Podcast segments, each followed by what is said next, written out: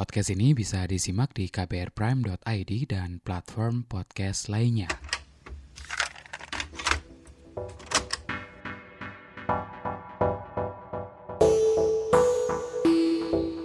Deadpool dalam versi komiknya digambarkan sebagai seseorang yang nggak memandang identitas gender atau jenis kelamin dalam memilih pasangan. Yap, Deadpool is pansexual. Pansexual sendiri merupakan ketertarikan kepada orang lain tanpa memandang identitas gender atau jenis kelamin. Orang panseksual bisa saja tertarik pada laki-laki, perempuan, transgender, intersex, atau gender yang lainnya. Dalam Love Buzz kali ini, saya ngobrolin perkara panseksualitas ini bareng Lian. Nah, bareng dia, saya juga ngobrol perkara pentingnya koneksi dalam memulai sebuah hubungan. Anda mendengarkan Love Buzz bersama saya, Azrul Dwi.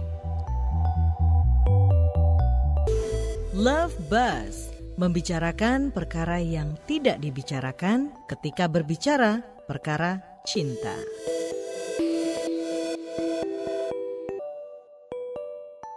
Kalau aku sempat stalking stalking Instagramnya, model juga nggak sih dulu kayak? Iya, dulu pernah pernah jadi model terus main lah di beberapa kali di perfilman seperti itu sih. Oh gitu, Iya. sempat main film juga. Iya. Itu waktu itu gimana ceritanya bisa masuk ke modeling terus juga film? Dulu sih itu karena kan saya kan maksudnya owner ya, owner Hmm. eh, apa ya, yang perusahaannya. Jadi cari kesibukan aja. Jadi karena tidak ada kesibukan ya saya ca- cari ke situ. Itu tapi bentar aja ya waktu itu. Iya, Atau cuman bentar. kegiatannya sehari-hari ngapain aja? Kalau untuk saat ini kegiatan sehari-hari saya sebagai koordinator lapangan di salah satu LSM atau NGO di Kota Mm. Manado eh, yang bergerak di bidang HIV/AIDS dan kesehatan reproduksi dan kemudian saya juga merupakan bagian dari salah satu komunitas LGBTIQ sebagai monitor dan evaluasi. Terlibat aktif di komunitas ini fokusnya emang sekarang ke situ ya. Iya, kalau untuk saat ini di Satu Hati Sulawesi Utara saya sebagai Monef Mm-mm. saya memang sangat aktif untuk eh, advokasi mengenai SOGI SC, terus human rights dan lain sebagainya. Jadi Mm. khusus untuk kelompok rentan Mm. seperti LGBTIQ. kegiatan organisasi kalau sekarang berarti fokusnya ke mana, Lian? Iya, jadi biasanya advokasi sama edukasi ke masyarakat, masyarakat dan pemerintah. Oh justru ke ke bagian sana ya. Kalau ke dalam organisasi sendiri, Eh, ada juga. Jadi kalau untuk ke teman-teman komunitas itu lebih ke penguatan bagaimana mereka itu menerima diri ya. Mm-mm. Menerima diri karena menerima diri diri itu sangat penting. Mm. Karena bagaimanapun kalau selama orang itu belum menerima dirinya sendiri pasti seperti akan terjadi apa ya? Seperti identitasnya seperti tidak ada. Tapi kalau dari apa ke masyarakat em, atau juga ke pemerintahan gitu, biasanya mereka suka nanya gitu nggak sih? Jadi biasanya itu kan eh, apa ya? Kami mengadakan seperti training atau sosialisasi ke masyarakat. Jadi yang diundang beberapa hanya beberapa. Terus ya berdiskusi ber- berdiskusi tentang Sogi SC itu yang Sogi SC itu mengenai orientasi seksual, terus identitas gender, Hmm. ekspresi dengan seks karakteristik. Ada dialog-dialog gitu nggak sih yang Iya. terjadi? Jadi dialog-dialog. Jadi mereka biasanya kalau masyarakat itu kan yang tahu orientasi seksual itu hanya dua ya, hanya heteroseksual sama homoseksual. Sam- kalau biseksual jarang ya, jarang orang tahu. Oh justru biseksual orang jarang tahu. Kalau yang selama ini sih yang saya, saya lihat orang tahu ya cuma dua itu. Itu em, tujuannya sebenarnya apa sih? Tujuannya sih sebenarnya itu supaya tidak ada stigma dan diskri- diskriminasi ke kelompok minoritas dan ingin mengatakan bahwa komunitas itu ada, yang Hmm. komunitas minoritas itu ada yang contohnya yang memiliki orientasi seksual yang berbeda. Jadi ada keberagaman gender dan seksualitas di masyarakat Indonesia sendiri. Ada pengalaman yang menarik nggak sih waktu mungkin mengedukasi masyarakat atau juga pemerintah? Kalau pengalamannya sih mereka memang jadi apa ya pikirannya jadi terbuka. Oh ternyata yang selama ini mereka tahu hanya beberapa orientasi seksual ternyata serumit itu ternyata ada banyak seperti itu sih. Untungnya tercerahkan gitu Iya. kan ya. Eh kalau kemudian em, dialog itu terjadi, artinya sebenarnya masyarakat atau orang-orang di Manado cukup terbuka ya. Kalau untuk bilang terbuka tidak semua sih maksudnya kalau dibilang mereka terbuka sih terbuka Mm-mm. untuk misalkan informasi yang diberikan Mm-mm. tetapi untuk menerimanya ada tetap ada yang pro, ada yang kontra seperti itu Hmm. sampai saat ini. Eh, dulu pas gabung gitu, apa yang kemudian bikin Lian tertarik gitu ya untuk memulai, kemudian menyeriusi? Awalnya saat saya saat saya gabung tidak terpikir ya untuk terlibat secara aktif. Jadi waktu itu hanya sebagai contohnya ya anggota biasa lah. Tetapi setelah melihat realita yang ada ternyata banyak teman-teman kelompok rentan contohnya yang LGBTIQ itu mendapat stigma dan diskriminasi. Dan karena pengalaman hidup saya juga dulu pernah mendapat stigma hal tersebutlah yang membuat saya untuk secara aktif lagi untuk membela hak-hak saya sebagai kelompok rentan dan hak-hak dari teman saya. Kalau berkenan cerita, eh, dulu stigma-stigma kayak gimana yang sering dialami? Ya stigma yang diberikan contohnya waktu saya kecil ya kadang dipanggil banci seperti Hmm. itu. Jadi itu membuat saya ter- terasa tertekan dan tidak bisa apa ya berkreasi lah seperti itu. Dengan aktif terlibat selain juga mungkin awalnya mengedukasi diri gitu ya. Ini jadi semacam balas dendam dalam tanda kutip gitu ya, tapi yang positif gitu ya. Iya, sebenarnya ini apa ya saya ingin menunjukkan bahwa apa yang saya alami waktu saya kecil itu agar supaya tidak dialami oleh teman-teman yang lain saat ini. Label kan atau stigma itu tadi eh, sudah disematkan gitu ya eh, dari Iya. waktu kecil gitu. Kalau kemudian Lian ngelihat gitu ya, Lian yang dulu dengan pengetahuan yang sekarang sudah eh, dipunya gitu. Kayak gimana sih sebenarnya? Mungkin karena dulu belum saya belum tahu tentang apa ya. Ya maksudnya ternyata bukan hanya saya sendiri, Mm-mm, ada teman-teman yang lain yang sama orientasinya dengan saya seperti Mm-mm, itu. mm. Yang contohnya yang teman-teman ada yang homoseksual Mm. seperti itu. Dan setelah saya tahu menerima diri saya bahwa oh ternyata bukan hanya saya tidak sendiri seperti itu dan saya lebih aktif lagi. Penerimaan sendiri prosesnya kayak gimana ngelewatinnya? Untuk penerimaan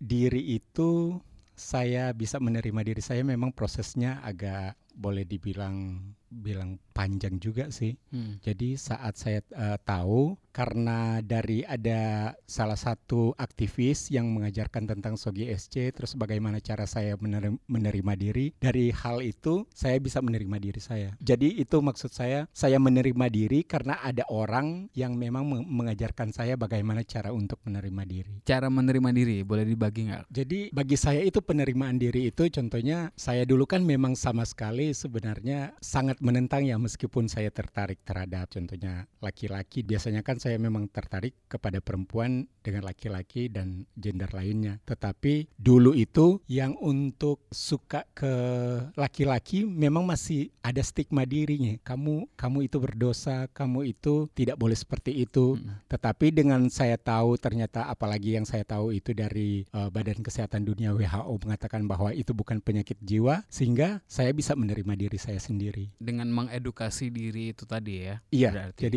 mengedukasi diri. Tadi disampaikan tertarik ke laki-laki, perempuan dan juga gender lainnya. Kalau orientasi seksual saya itu panseksual. Mhm. Jadi saya tertarik terhadap seseorang itu tanpa memandang gendernya Mhm. atau jenis kelaminnya. Kan kalau orientasi seksual itu ada tiga kriteria ya. Ya itu ya ketertarikan maksudnya secara emosional, secara fisik dan secara spiritual. Hmm. Dan kalau saya sih terpenuhi semua itu. Jadi bukan hanya secara romantik seperti itu atau se- secara seksual. Yang penting saya merasa nyaman dan dia itu orangnya baik, ya Mm-mm. pasti biasanya sih saya akan lebih suka ya. Apa sih yang sebenarnya bikin yang bikin Lian tertarik ke orang ini untuk pengen kenal lebih dalam gitu katakanlah. Saya paling paling yang membuat saya itu biasanya bisa jatuh cinta sama seseorang itu pengertiannya. Jadi misalkan pas ketemu orang, terus misalkan sudah be- berhari-hari bersama dia, terus bisa seperti connect sifatnya itu dia bisa terima saya apa adanya, ya biasanya seperti itu sih Hmm. awal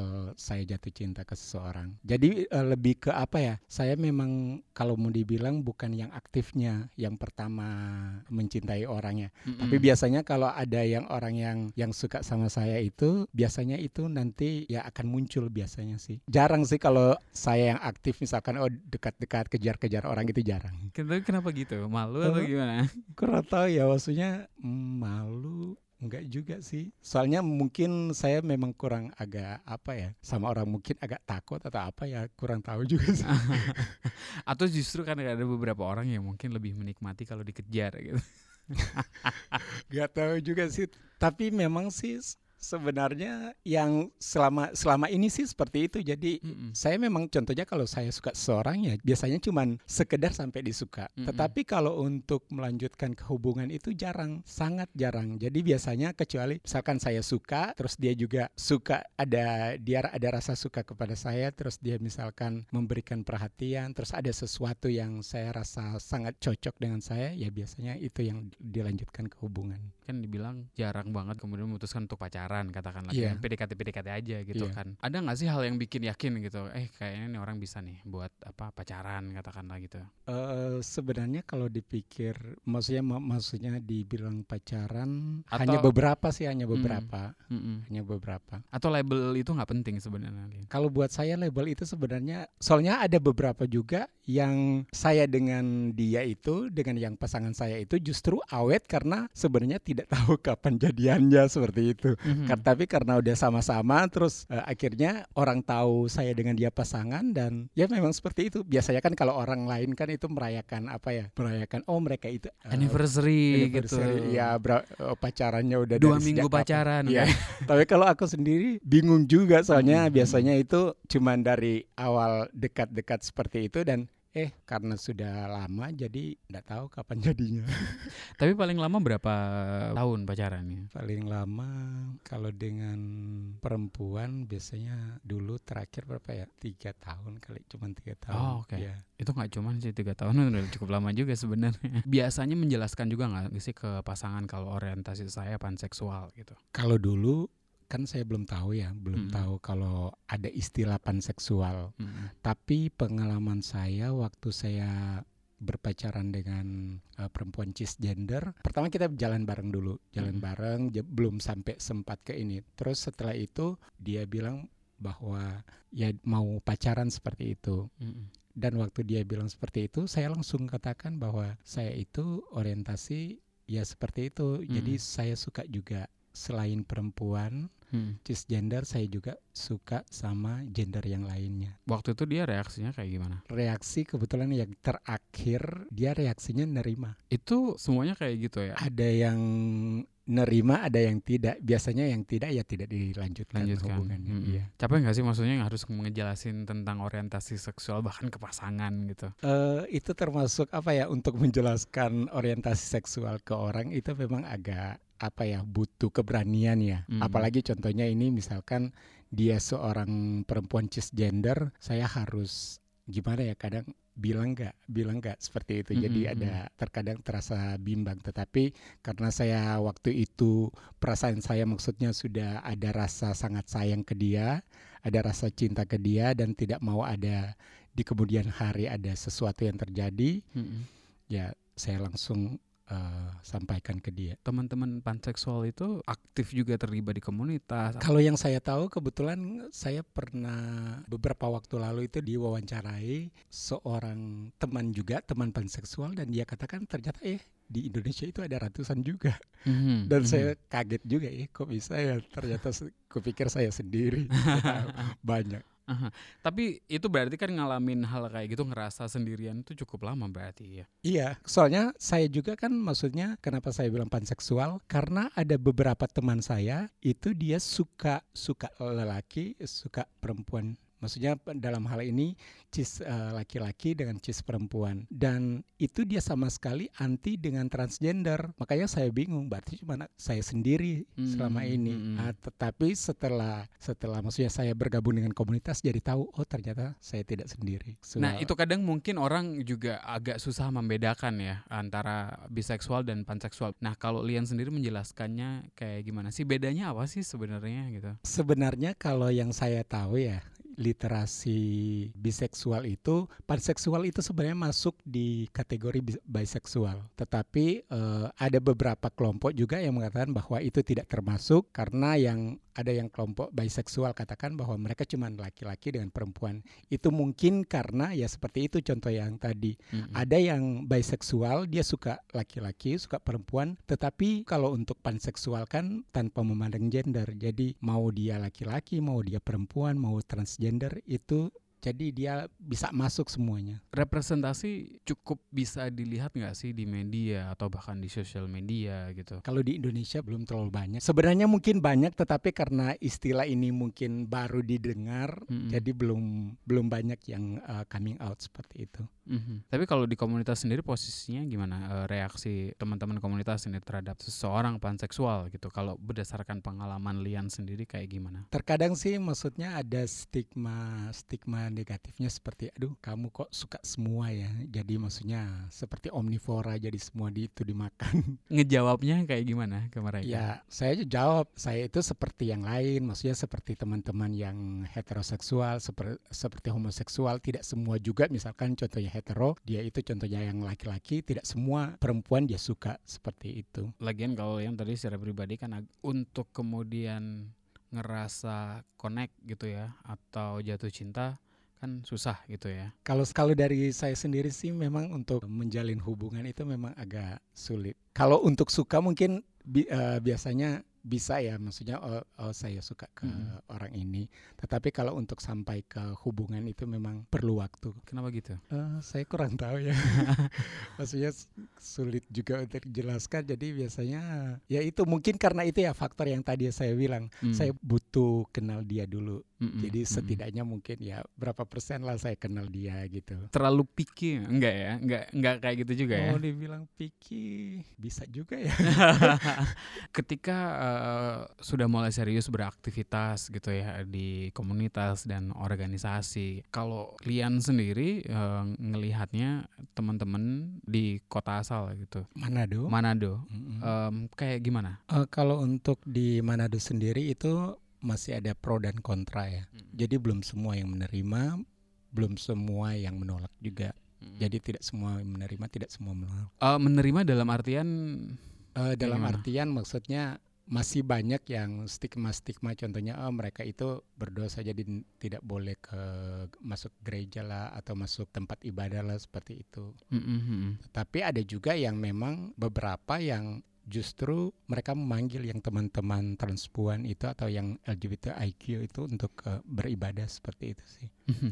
Ya, di karya foto yang Lian bikin pas workshop uh, Love Bus kan ada singgungan dikit soal gereja dan komunitas teman-teman transpuan ya. Mungkin boleh diceritain kali ya kenapa itu bikin Lian tertarik gitu. Eh, jadi waktu itu sebenarnya itu bukan dalam perencanaan ya. Jadi pas saya mengambil foto, terus waktu itu eh, malam sekitar jam 12, tiba-tiba ada yang datang dari eh, persekutuan doa, datang mengumpulkan teman-teman transpuan untuk membagikan makanan. Tapi sebelum membagikan makanan itu, kata mereka itu ya beribadah dulu seperti itu. Jadi waktu itu ceritanya itu mereka beribadah ya di taman itu.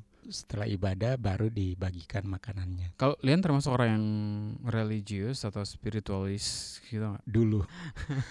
Dulunya sih seperti itu, cuman Ah. karena pernah pas saya itu di tempat ibadah pernah dapat kata-kata yang tidak menyenangkan seperti seperti tersudutkan. Mm-mm, Jadi mm-mm. makanya saya lari dari spiritualitas. eh, maksudnya dalam hal ini khususnya apa ya ke tempat ibadah seperti itu.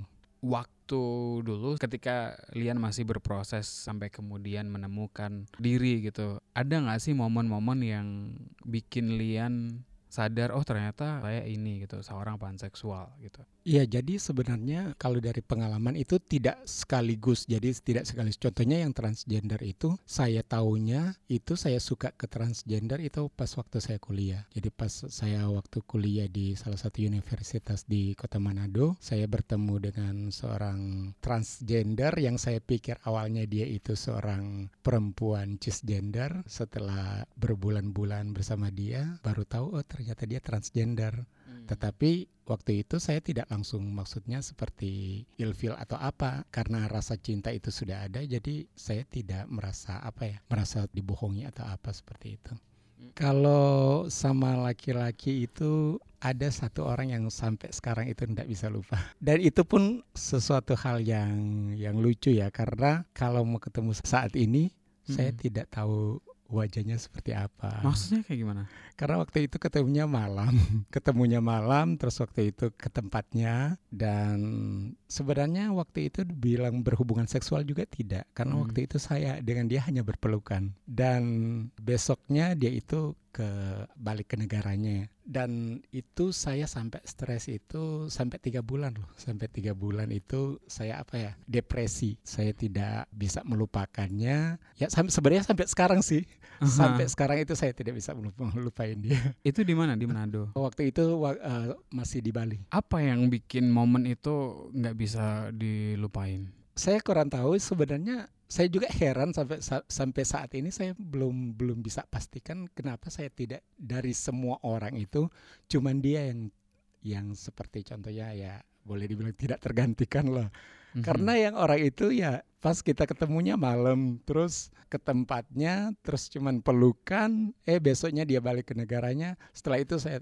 tidak bisa lupa dia Mhm. itu sampai saya ke psikolog seperti itu dan hampir susah memang tidak bisa cuman waktu itu ada satu teman saya kebetulan dia seperti bisa hipnoterapi Cu- Mhm. waktu itu dia cuma bilang satu kata waktu itu kamu nggak usah ingat dia karena belum tentu dia juga suka sa- sama kamu yang dia bilang seperti itu baru Hmm. mulai mulai apa ya saya yang depresiku itu mulai mulai hilang ya Mhm. mulai hilang. Tetapi kalau mau dibilang sampai sekarang, kalau ditanya kira-kira dari semua apa ya Orang, orang, ya yang pernah dengan saya itu, Mhm. saya cuma sebut cuma satu itu. Karena memang sampai sekarang saya juga heran itu kenapa saya bisa tidak bisa lupa dia padahal tidak melakukan hubungan seksual, tidak apa ya pertemuan hanya sehari. Itu berarti ketemu cuma sekali, tapi Ya, sebelumnya ngobrol sekali. juga nggak sih? Iya ngobrol Lewat? kan cuma ngobrol. Ha. Jadi sebenarnya waktu itu tidak sengaja ya ketemu pas Mm-mm. ketemunya di pantai terus ke tempatnya terus ya sudah. Jadi benar-benar ketemu pertama Yes, kali di jadi pantai. eh, ketemunya itu tidak sengaja. Aha. Terus akhirnya ya Wow, itu kayak cerita di film-film gitu nggak sih sebenarnya? Ideally romantic gitu ya, Eh, cinta pada pelukan pertama mungkin Iya atau kali. pandangan pertama gitu nggak sih? ya tapi memang apa ya ada kan waktu saya di Bali kan itu ada orang tua angkatku Mm-mm. yang kelola juga bisnisnya. Jadi yang jadi saksi saya itu yang memang tiga bulan sama sekali itu ngurung diri di kamar ya itu Mm-mm. ya orang tua angkatku itu. Nih anak Karena- kenapa gitu kali ya? Iya. Berarti em, koneksi itu cukup penting ya. sangat penting eh, bagi saya itu sangat penting. Jadi waktu contohnya ya ya seperti dia lah, cuman pelukan tapi memang waktu itu pelukannya mungkin saya rasa belum ada manusia yang bisa memeluk seperti dia. tapi sebenarnya gimana Kayak ya? gimana pelukannya? Sulit juga dijelasin.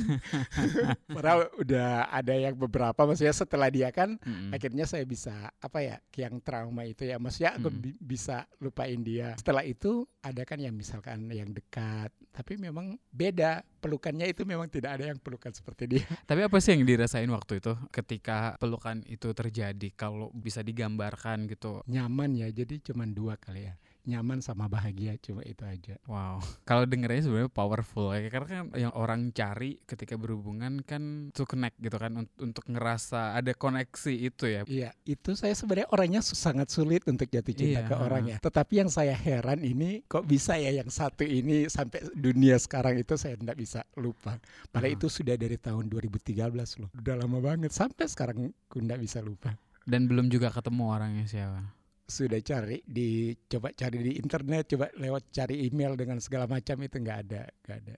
Sempat ngalamin depresi ke psikolog juga gitu. Eh, yang saya bikin depresi itu saya tidak bisa lupain dia. Kan dia balik ke negaranya. Mm-mm. Jadi dia itu dari Jepang, inisialnya KH dan saat dia kembali ke sana itu yang bikin depresi itu tidak bisa melupakan dia dan saya tidak bisa melakukan aktivitas apa pun. Jadi Mm. seperti saya tidak bisa hidup tanpa dia seperti itu. Patah hati gitu sebenarnya. Mungkin Itu kali pertama patah hati atau sebelumnya udah pernah patah hati? dari semua sih yang dia yang memang buat seperti itu ya, yang Mhm. memang sampai depresi seperti itu.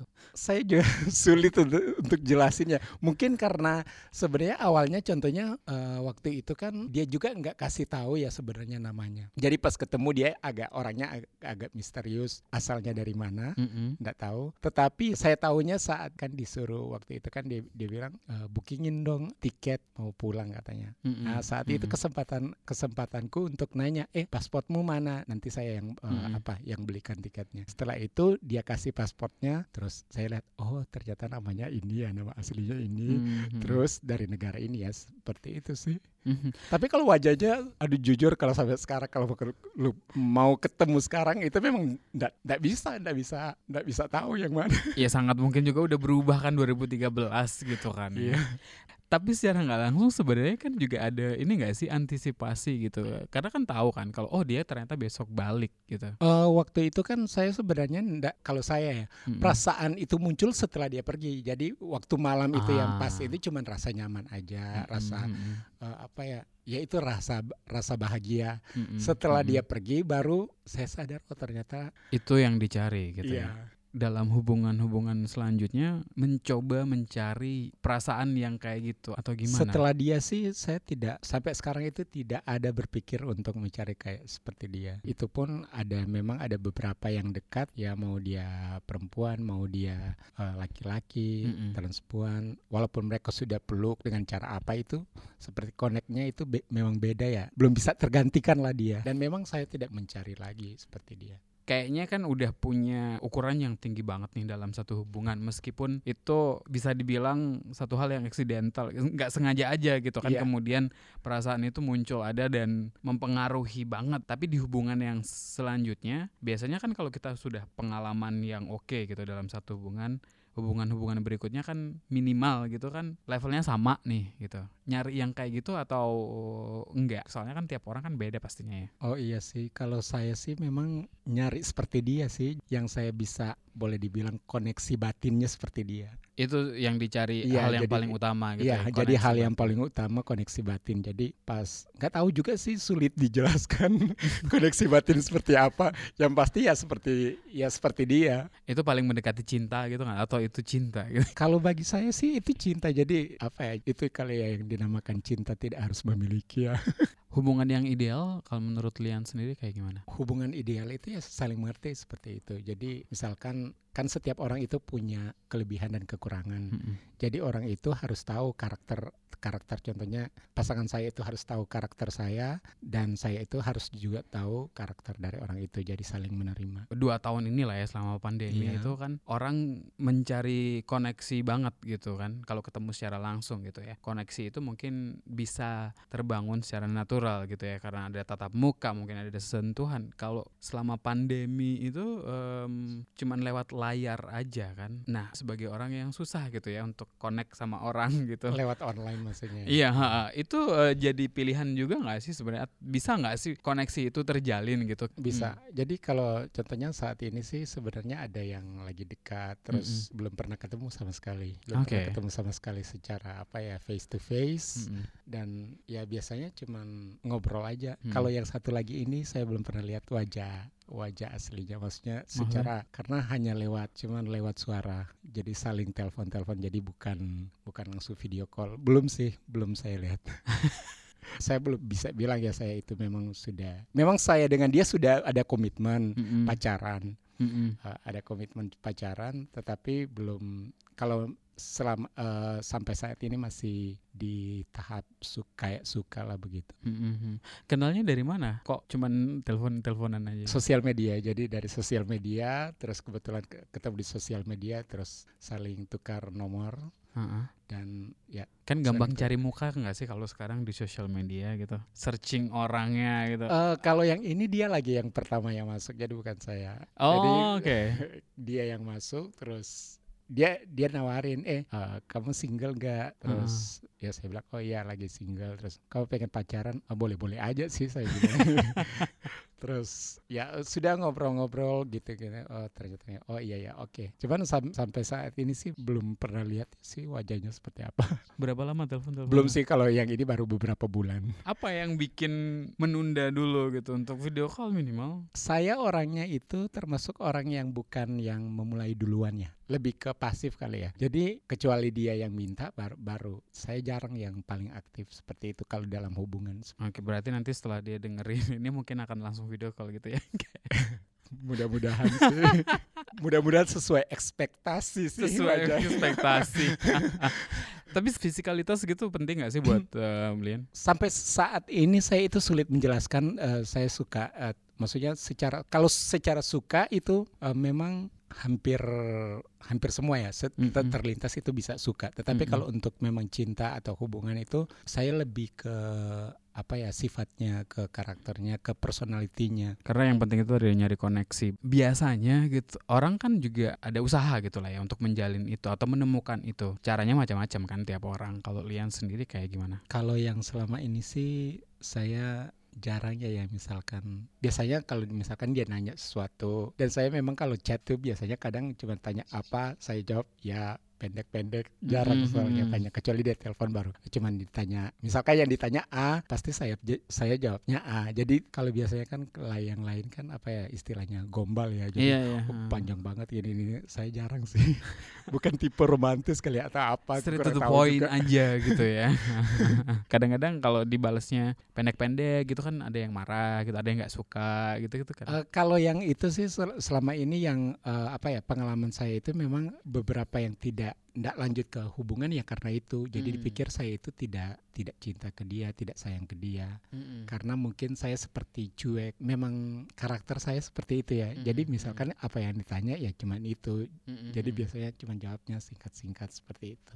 Tapi biasanya bahasa cinta lian tuh kayak gimana sih? Uh, saya lebih ke kalau misalkan sudah ketemu lebih ke fisik ya. Jadi misalkan saya menunjukkan ke dia contohnya ya misalkan bekerja terus misalkan pas uh, ketemu dengan dia lebih ke apa ya? Ya kontak fisik. Jadi jadi mm -hmm. saya ingin menunjukkan contohnya misalkan kalau di rumah ya saya selalu melakukan hal yang terbaik lah buat dia. Jadi bagi saya itu kalau untuk cinta itu kata-kata itu tidak penting, tetapi perbuatannya.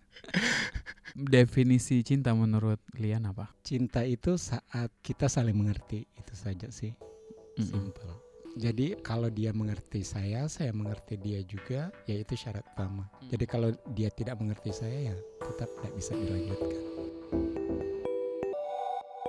Kalau kamu punya saran, komentar, atau ingin berbagi cerita, boleh banget. Email ke podcast at kbrprime.id dan tulis Love Bus untuk subjek emailnya. Cerita Lian perkara pertemuannya dengan seseorang di Bali yang hanya satu malam narik ingatan saya ke sebuah film, Before Sunrise. Dalam film itu, Celine bilang, If there's any kind of magic in this world, it must be in the attempt of understanding someone, sharing something. I know it's almost impossible to succeed, but who cares really? The answer must be in the attempt. Love Buzz membicarakan perkara yang tidak dibicarakan ketika berbicara perkara cinta.